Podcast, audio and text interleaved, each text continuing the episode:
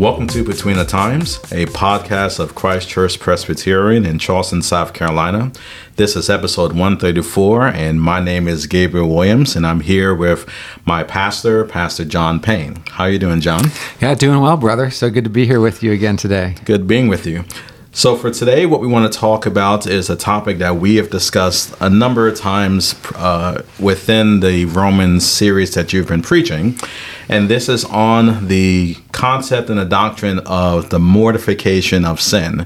And the main passage that we often focus on with this is Romans chapter 8, verses 13 and 14.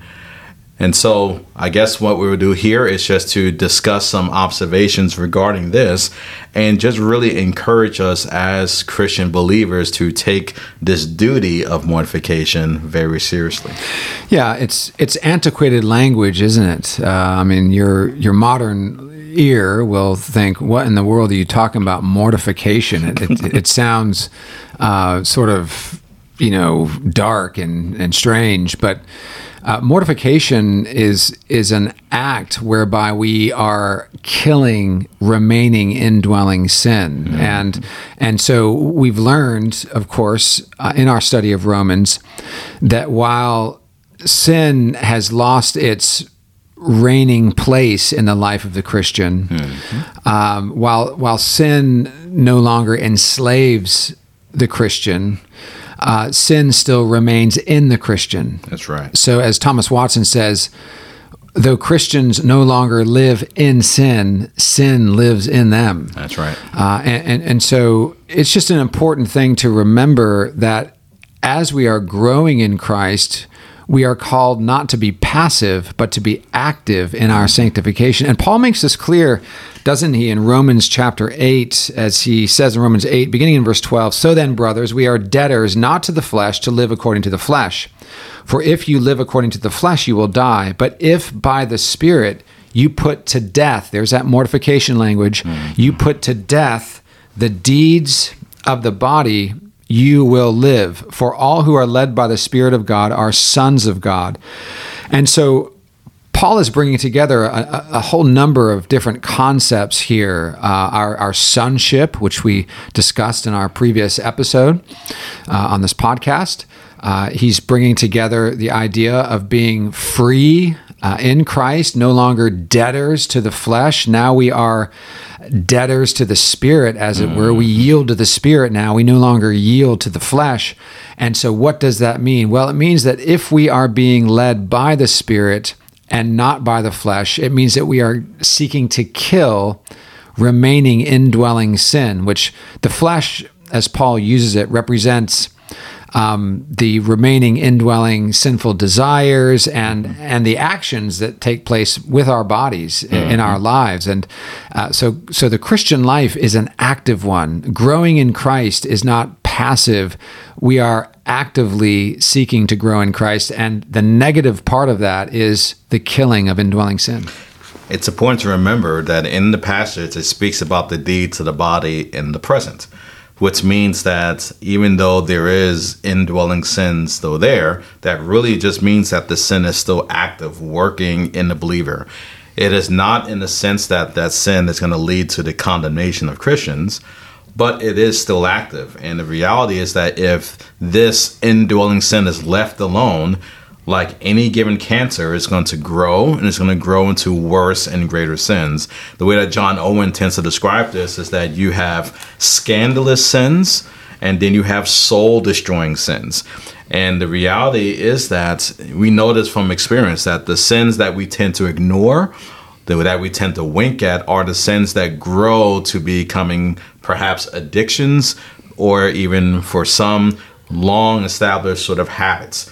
And so, part of the necessity of killing sin is the reality that sin doesn't take a vacation, it doesn't take a break.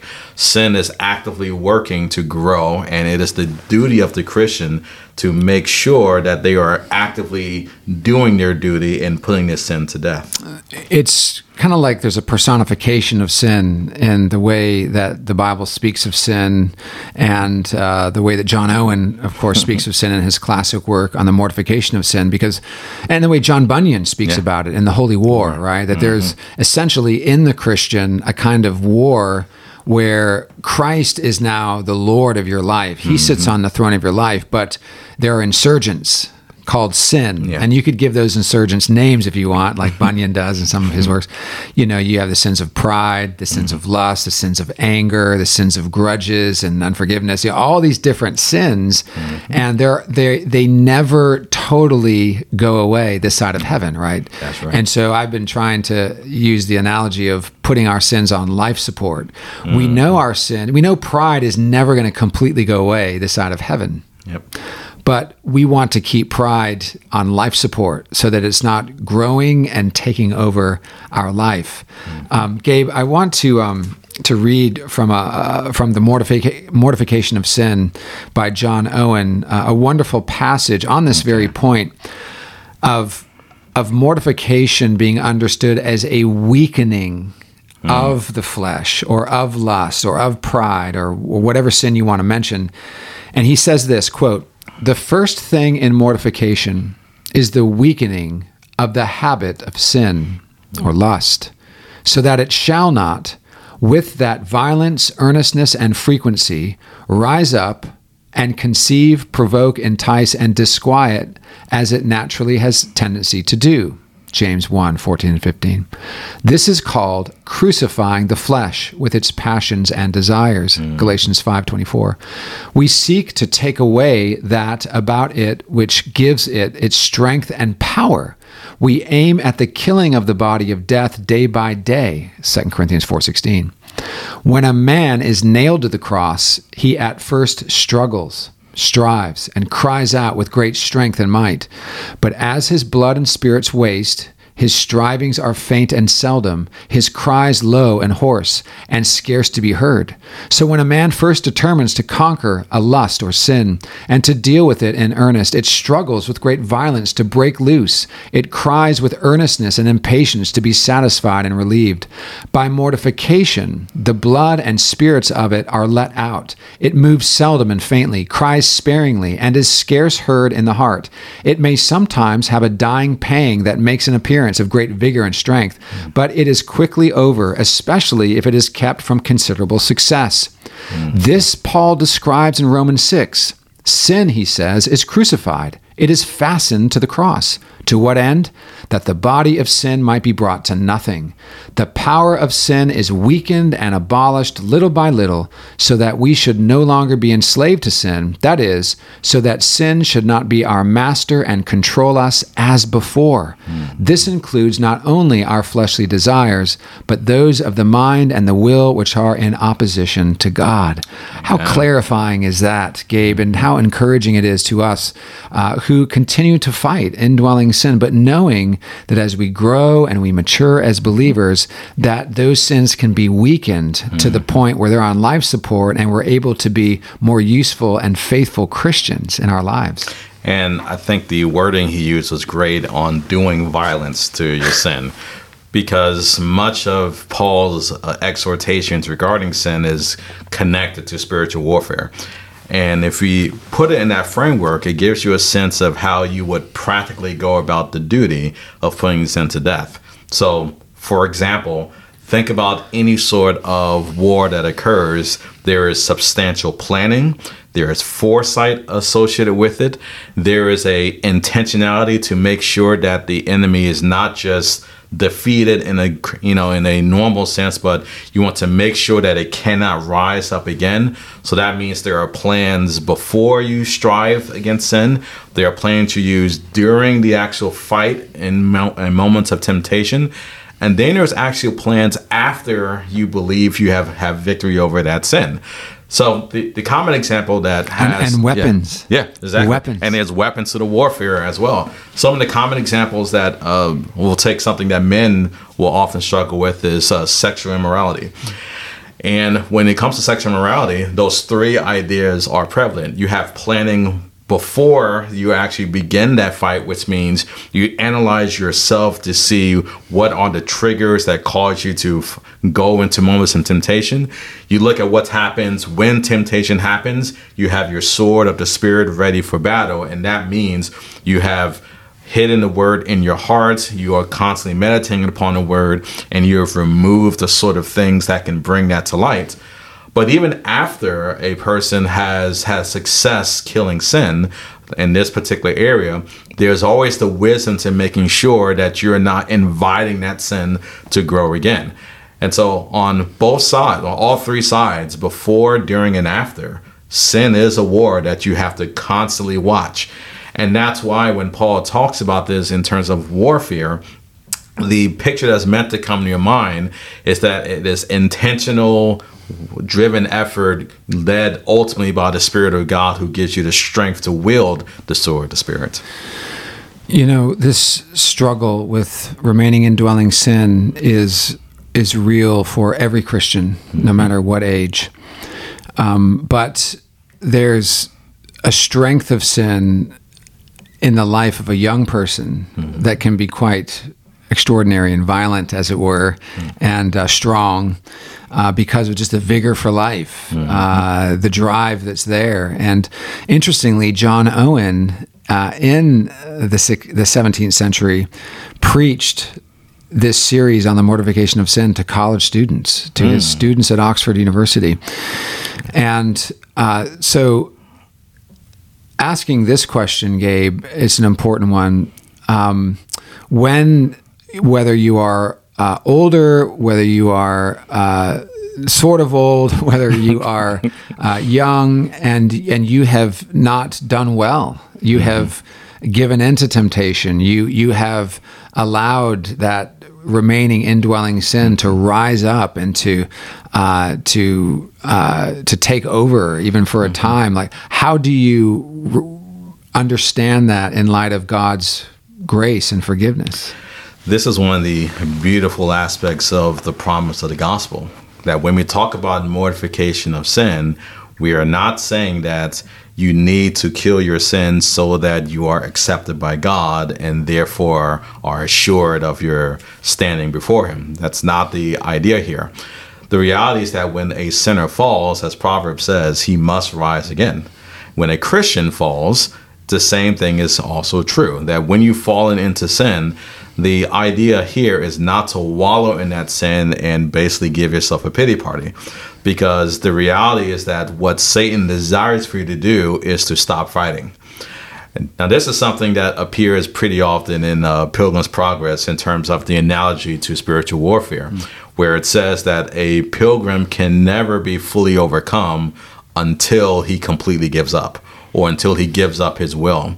And that's the same encouragement to the Christian. Yes, you may have fallen for years into a sin, but the pilgrim, the one following after Christ, will not be overcome unless he completely despairs and gives up.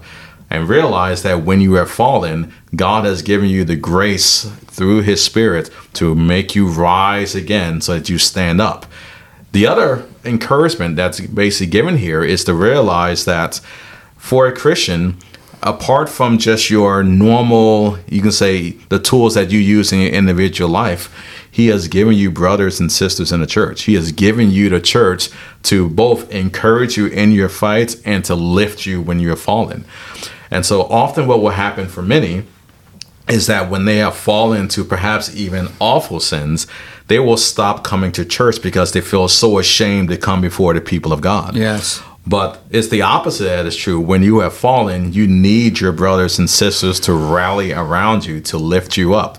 You need those men and those women to speak the word of God to you so that you are encouraged to stand up again and to continue to fight. We're taught in Ephesians 6 that we're in a spiritual battle. Mm-hmm. And God does not want us to engage in that battle alone. Mm-hmm. It's an important point you make, Gabe. We, we need the church and we need the means of grace. Mm-hmm. We need the faithful preaching of the Word of God, the faithful preaching of the gospel, to remind us uh, of our salvation, to remind us of our inheritance, to remind us that we are God's children, saved by grace with the uh, spirit of adoption indwelling us and reminding us of our privileged position and our, our need for Christ, our need for grace yes, the devil can confuse us and he mm-hmm. can pull us away, uh, but we need to maintain that commitment and devotion to the church. We not only need preaching, we also need the sacraments. Amen. We need to remember our baptism and mm-hmm. all that it represents and symbolizes in terms of God's love for us and his name being placed on us.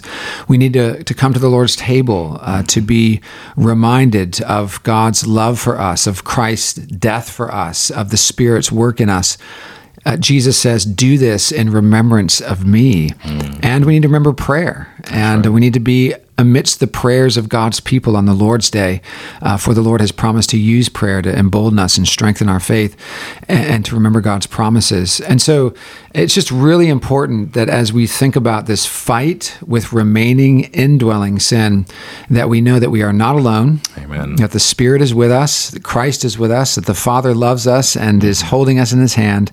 And we have the church. That's right. We have the the the elders and the pastors in the church church. We have the deacons serving the church. We have the congregants loving and serving one another, uh, and also being a witness to the world. We are not alone. And so, as you, dear Christian, may struggle with some pattern of sin right now, something that is afflicting you and, and you're struggling with, uh, just know that you are not alone and that God uh, invites you to repent and to look to Christ for forgiveness and to look to your brothers and sisters for comfort and encouragement uh, in the future. Amen. And this is to again to repeat that encouragement to those who are listening who are in the midst of that uh, fight itself. Uh, realize that you are not fighting your battle alone. Uh, you are surrounded by a great cloud of witnesses, those that you cannot see, because they are currently triumphing with Christ in glory, and with those you do see, that you have brothers around you who are fighting sins that you may not know about. And the reality of these things is that we are fighting this war together, and we are promised in the gospel that we are not going to lose this war. We are going to be those who will be translated with, we're going to be translated into glory with Christ. He is going to at the end of the day, uh, when he comes again to redeem his children, he is going to complete the work that he has started in full. What you're doing now, in terms of your warring against sin and growing in grace, is going to be completed in perfection on that last day.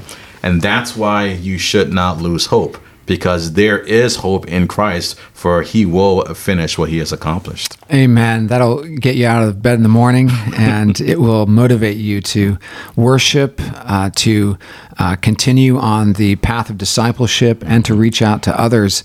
Um, our own uh, confession of faith, the Westminster Confession, has a wonderful statement on sanctification. And uh, in the second paragraph, it states this the, this sanctification is throughout the whole man, mm-hmm. yet imperfect in this life.